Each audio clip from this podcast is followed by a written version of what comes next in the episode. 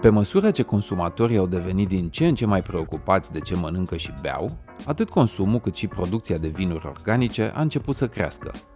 Piața cere în mod constant produse ecologice și va continua să o facă în anii ce urmează. În doar șase ani, între 2012 și 2018, consumul de vin organic mondial s-a dublat, de la 350 de milioane de sticle la 729 de milioane. Până în 2022, se așteaptă să se ajungă la un consum anual de peste un miliard de sticle de vin organic. E ceva, nu?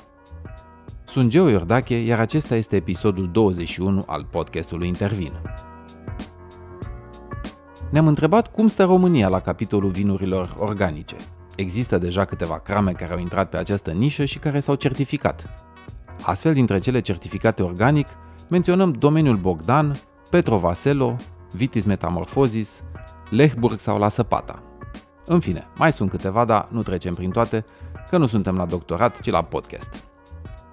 Mai mult, domeniul Bogdan sau domeniile franco-române au adoptat principiile biodinamice de producție a vinului. Stai așa, biodinamice, organice, ecologice. Hai să clarificăm niște termeni. Pentru asta am stat de vorbă cu Valeria Voicu, director de vânzări la domeniul Bogdan. Organic sau biologic, ambele cuvinte au aceeași semnificație și se referă la faptul că ingredientele produselor respective provin în mare parte din culturi ferme biologice. Atât plantele cât și produsele în sine sunt certificate organic de către organisme autorizate de certificare. Plantele sunt cultivate fără a se folosi îngrășăminte sau pesticide chimice, iar în procesul de producție nu se folosește niciun ingredient sintetic, un produs organic nu conține coloranți, conservanți, stabilizatori de aromă sau altfel de ingrediente. Bun.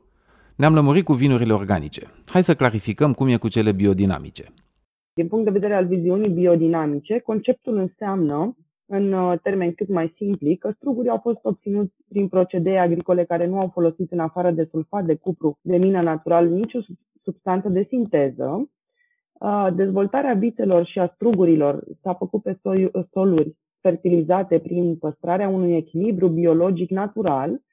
Vinul a fost obținut din aceia struguri fără utilizarea vreunei drojdii selecționate, bacterii, enzime sau alte biotehnologii în afara celor naturale și specifice zonei. Orice podgorie ar trebui să fie în primul rând certificată organic, iar ca un vin să fie biodinamic ar trebui să nu folosim uh, drojdii selecționate, bacterii, enzime și, evident, uh, vinificarea să fie făcută în beton alimentar sau lemn. Așadar, viticultura biodinamică aplică principiile metodei organice, dar mai face ceva în plus. Integrează și simplitatea vechilor practici agrare și a legilor nescrise ale naturii, prin aplicarea artei alegerii momentului potrivit cu ajutorul calendarului lunar. Asta înseamnă că toate lucrările din vie sunt organizate conform unui calendar al fazelor lunare, iar zilele sunt organizate pe zile de fructe, de preferat pentru recoltarea strugurilor, zile de rădăcină, tăiere, zile de frunze, care sunt pentru udare, și zile de flori, când podgoria ar trebui să fie neatinsă.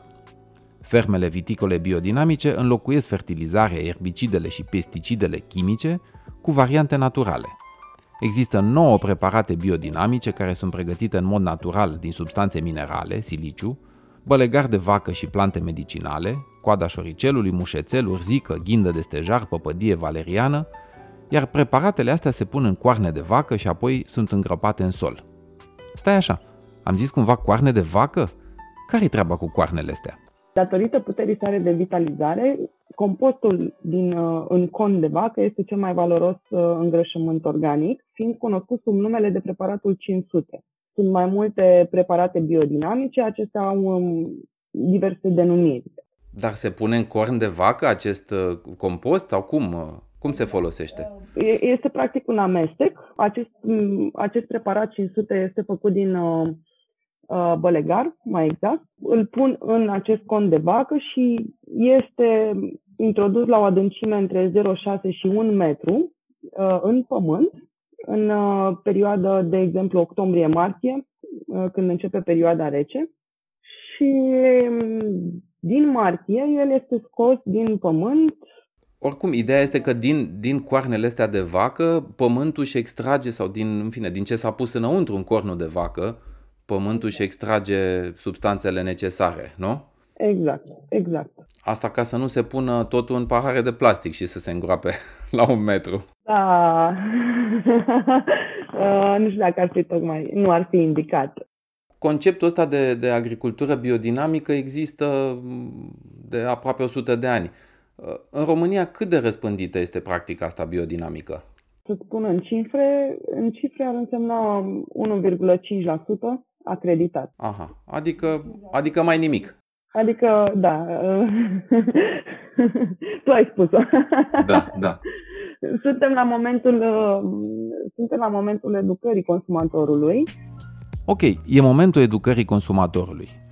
Dar în afară de producători, cine mai poate face educație consumatorilor?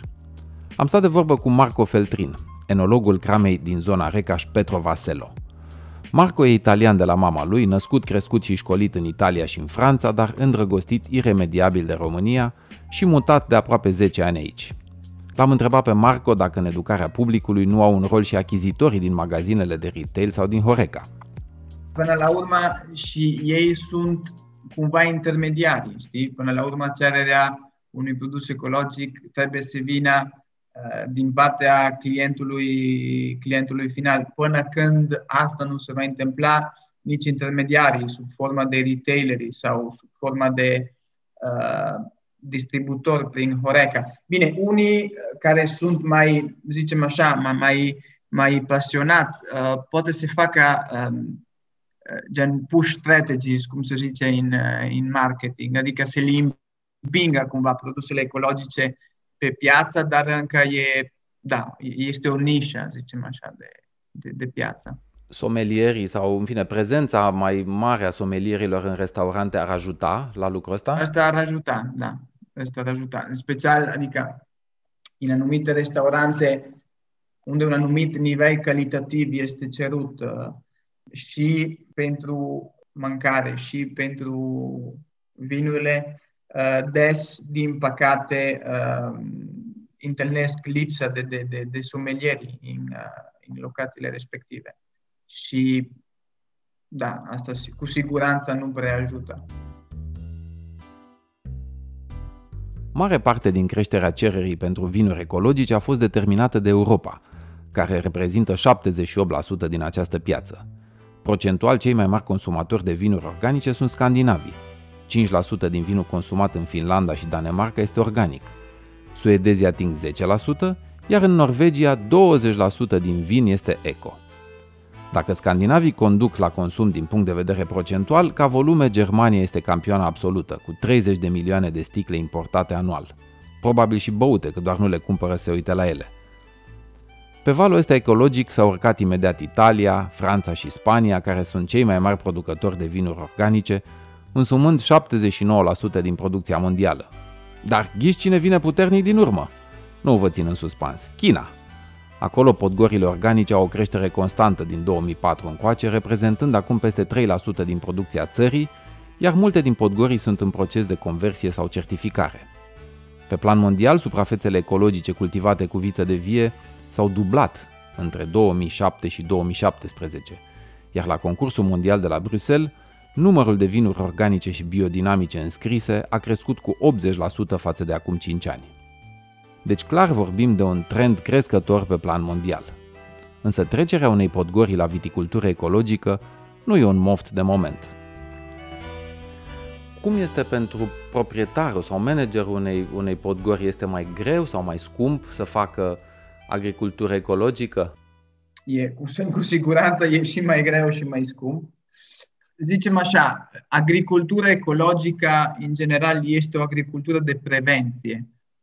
Uh, instrumentele care le ai la dispoziție nu sunt instrumentele, uh, cum pot să spun, curative. Uh, adică tot, tot ce poți să faci este să previi infecția unei boli sau apariției unei, unei probleme. Când problema apare, nu mai ai, nu mai ai ce să faci. Uh, și aprociarea asta, modalitatea asta de lucru normal e mai, mai dificilă și mai scumpă. Deci și asta că... după aia se, se vede și la preț final, la un moment dat. O podgorie organică acordă atenție mai mare tuturor operațiunilor făcute în vie, folosește mai puține mașinării, mai multă mână de lucru umană și nu în ultimul rând produce mai puțin. Asta înseamnă costuri mai mari și bătaie de cap mai multă. Și atunci de ce ar decide un producător să treacă la viticultura organică sau chiar biodinamică? Cererea de pe plan internațional împreună cu creșterea interesului publicului pentru acest tip de vin sunt câteva motive – Totuși, atunci când o cramă decide să producă ecologic, este mai mult datorită unei convingeri ideologice, un angajament. Of, ce urât sună, ideologie, angajament, parcă e dintr-un discurs de-a lui Ceaușescu. În fine, englezii ar spune commitment. Deci o cramă face pasul către ecologic nu că ar da bine la public sau pentru că ajută campania de marketing. O face pentru că de fapt crede în asta, pentru că respectă mediul, vrea să-l păstreze curat, caută sustenabilitate.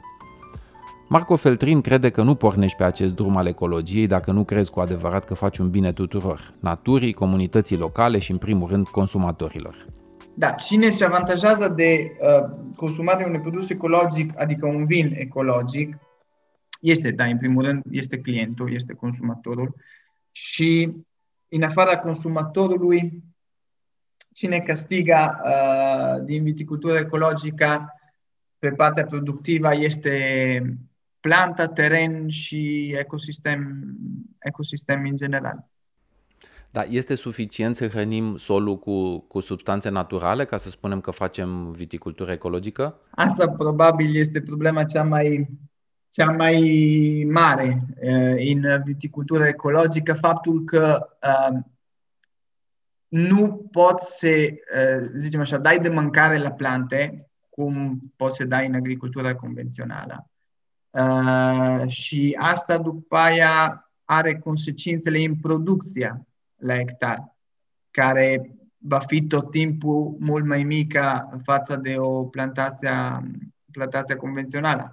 Dar faptul de a fi cumva obligat prin viticultura ecologică a avea o producție mai mică influențează benefic calitatea, pentru că calitatea uh, este uh, Adică invers, merge invers cu producția, adică cu cât mai mult faci, normal scade, scade calitatea. Dacă aș face o paralelă cu sportul, aș zice că e ca și cum ai juca cu o mână legată la spate, nu? Da, ceva, da, ceva de genul. Dacă joci bine cu mâna legată la spate, înseamnă că ești mai bun, nu? Teoretic. Da, da. Um, e greu pentru o podgorie să, să treacă de la viticultura convențională la cea ecologică sau chiar, nu știu, biodinamică? Deci, procedeul, zicem așa, durează trei ani, adică uh, nu poți să treci de la viticultura convențională la viticultura ecologică, așa, de la o zi la alta. E un proces de conversie care durează trei ani, în care uh, producătorul este uh, verificat anual sau de două ori pe an de la o firmă certificatoare care e o firmă externă care te certifică, care te monitorizează și te verifică. Uh, după trei ani, adică din pornind de la al, patru, al patrulea, al patrulea an, așa să zicem? Da, da, da. Poți să certifici și crama, uh, adică să certifici nu numai producția de struguri ecologici, dar și producția de vin ecologic, care sunt două chestii diferite. Și când ai și certificarea pe partea de vie și pe partea de, de cramă, de vinificare, atunci poți să certifici produsul tău ca și, ca și ecologic. Adică nu e simplu și mai mult decât simplu e un proces lung. Și trebuie să vină din convingere că până la urmă e un, cum să zic, un mod de lucru, un mod de viață, un crez, da, nu da, e doar da, un da. moft uh, da, pe da, care da, îl faci da, o vreme adică și după aia renunți. E și, uh, e și greu să te retragi. Pentru că, zicem așa, declar că vrei să te certifici ecologic, se pare că ești obligat după aia 5 ani să, pă- să păstrezi uh, certificare. Adică dacă o categorie, dacă o firmă vrea să treacă prin procesul ăsta, trebuie să fie 100% sigură și uh, conștientă de care sunt uh, efectele asupra producției, asupra economiei unei firme. E un proces delicat. Conceptul de agricultură biodinamică există de aproape 100 de ani. Am întrebat-o pe Valeria Voicu despre relația românilor cu biodinamica, Cât de răspândite sunt aceste principii în România? Să spun în cifre, în cifre ar însemna 1,5% acreditat. Aha, adică, adică mai nimic. Adică, da, tu ai spus-o. Da, da. Suntem la momentul, suntem la momentul educării consumatorului. Unul din principiile folosite în viticultura biodinamică este stimularea biodiversității în vie. Ok, cum se face asta? Prin intercalarea viilor cu culturi de câmp, rotația culturilor intercalate, cultivarea unor plante care se încorporează în sol prin săpături, fertilizând astfel solul, crearea de perdele vegetative, cultivarea de plante aromatice între rândurile din vie, dar și lăsarea de spații necultivate pentru adăpostirea viețuitoarelor. Eu, dacă aș fi arici, într-o vie din asta mi-ar plăcea să locuiesc. Problema e că și graurilor le plac viile, și strugurii, iar graurii nu umblă câte 2-3, ăștia vin în gașcă mare de câteva sute sau chiar mii. Valeria Voicu ne spune cum rezolvă domeniul Bogdan problema graurilor. O modalitate de a combate graurii se referă la șoi, okay. la cuiburile de șoi. Agvila se numește. Deci înseamnă că trebuie să căutați dresori de șoimi. Nu știu dacă avem noi în România așa ceva. Știu că e o ocupație... Arabii parcă aveau tradiție în așa ceva. Nu știu exact, dar ce putem face cu siguranță este să, să încercăm să le facem cuiburi și să, să vină singuri sau să găsim o modalitate în care îi vom aduce. Și dacă tot vorbim de păsări care ajută podgorile, nu pot să nu-mi amintesc despre o știre citită acum ceva vreme care spunea că un producător din Cape Town, Africa de Sud, folosește un cârd de rațe să țină sub control melcii dăunători viței de vie. L-am întrebat pe Marco Feltrin dacă la Petro Vaselo sau pe undeva prin România se folosește așa ceva. nu, asta, asta încă nu. Deși e o, e o chestie de marketing simpatică. Da, e o chestie de marketing. Nu cred că are nicio legătură cu... De fapt, și certificarea asta ecologică, deci fiecare uh, regiune are normativele ei. De exemplu, România trebuie să respecte normativa europeană. Statele Unite au normativa lor, care se numește NOP. Acum, în Africa de Sud, dacă există, nu știu dacă chiar uh, firme certi- care certifică ecologic uh, promovează ace- această modalitate de, de control în vie, nu cred. România are producători de vin organic și biodinamic. Chiar dacă cifrele nu sunt spectaculoase, e un început. Am întrebat-o pe Valeria Voicu de la domeniul Bogdan cum vede viitorul vinurilor bio pe piața românească. Într-o continuă creștere, o văd de acum. În cazul nostru, vinul este foarte, foarte bine primit. Uh, fie că vorbim de retail, fie că vorbim de Horeca, uh, există un rulaj. Oamenii îl încearcă, sunt curioși. În retail este din ce în ce mai vizibil uh, și prin faptul că ei evidențiază. În Horeca încercăm să facem acest lucru și prin evidențierea în meniu. Evident, ne așteptăm la o creștere și cu siguranță se, se va întâmpla acest lucru. Uh, și acum aș vrea să ne uităm un pic și în general la viitorul pieței de vin din uh, România. Asta și pentru faptul că, din păcate, robinetul Horeca, prin care curgea mult vin în mod normal înspre piața internă, a stat mai mult închis anul ăsta și acum este din nou închis. Cum ne putem uh, uita înspre viitor? Cu optimism? Cu pesimism? Cum, cum vezi tu lucrurile? Și ce am observat după ce, după ce am ieșit din starea de urgență a fost un moment în care toată lumea a simțit să iasă, a simțit nevoia să, să iasă, să fie sociabilă. Omul este ființă socială. E, va fi normal ca după terminarea acestor uh, restricții să revenim uh, la momentul de a vrea să cunoaștem din nou, să socializăm, să ieșim, să, să experimentăm. Sunt convinsă că lucrurile vor reveni la normal uh, foarte rapid.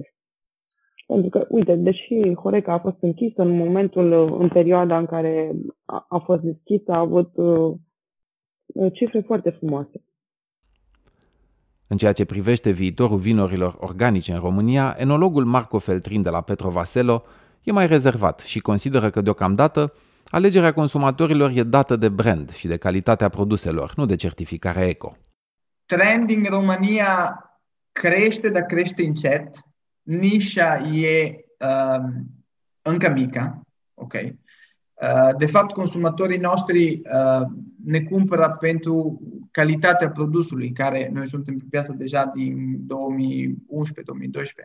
Uh, și consumatorii noștri ne cumpără produsele noastre, în primul rând, pentru că sunt produsele calitative și după aia pentru că sunt produse ecologice. Acum, noi am început certificarea asta în 2013 pentru că este o chestie care ne doream este o chestie în care credem foarte mult, nu uh, pentru uh, marketing, ma pentru o, o, o, o convințiune, adică o idee uh, care este că viticultura convențională nu mai este sustenabilă pe termen lung.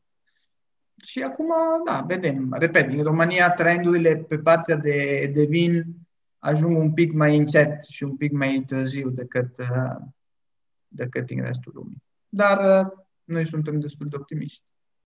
Acum, pandemia a făcut ca lucrurile, în fine, să se reflecte un pic și în partea uh, economică. Sectorul Horeca a fost închis pentru și este închis în continuare. Uh, așa, nimănui nu e ușor. Uh, cum, cum vezi viitorul pieței de vin în, uh, în România, în contextul actual? Eu cred că uh, Adică uh, retail-ul a crescut foarte mult. Uh, Horeca, da, a suferit. Uh, eu sunt, adică mulți vorbesc despre faptul că consumatorul îți va schimba stil de viață la momentul în care se va termina criza asta de coronavirus. Eu nu cred că se va întâmpla este o perioadă de pauză care adică e dificilă uh, pentru firmele din punctul de vedere din punctul de vedere financiar, dar sunt foarte convins că din moment în care vom ieși din situația asta și eu sper că maxim pe la jumătatea anului viitor vom fi ieșit din criza asta, Uh, situația va reveni la normal. Ideea este, da, că firmele trebuie să ajungă la momentul respectiv. Dar oare, oare vom mai vedea toți producătorii actuali uh, existenți pe piață la jumatea anului viitor sau s-ar putea să dispară unii de pe piață? Probabil cei mai slabi, zicem așa, din punct de vedere uh, și financiar și cei care încă nu au o prezență în piață foarte, foarte radicată, așa. Probabil o parte din ei va dispărea. Până la urmă e o curățare a pieții. Nu, nu, nu, nu e nimic rău E o curățare cumva forțată. nu, da. nu era neapărat necesară cumva. E o curățare, o curățare forțată care se va întâmpla în domeniul vinului, și se va întâmpla și în alte domenii, din, uh, din păcate. E un mare, un mare reset. Un mare reset. Asta înseamnă un nou început. Înseamnă speranță, înseamnă posibilități nesfârșite. Rămânem cu aceste gânduri pozitive și păstrăm o privire către dezvoltarea pe viitor a nișei vinurilor organice și biodinamice. Sunt Geo Iordache, iar acesta a fost episodul 21 al podcastului Intervin. Dacă vă plac temele noastre de discuție, dați-ne subscribe acolo unde ne ascultați. Iar până data viitoare, paharul sus!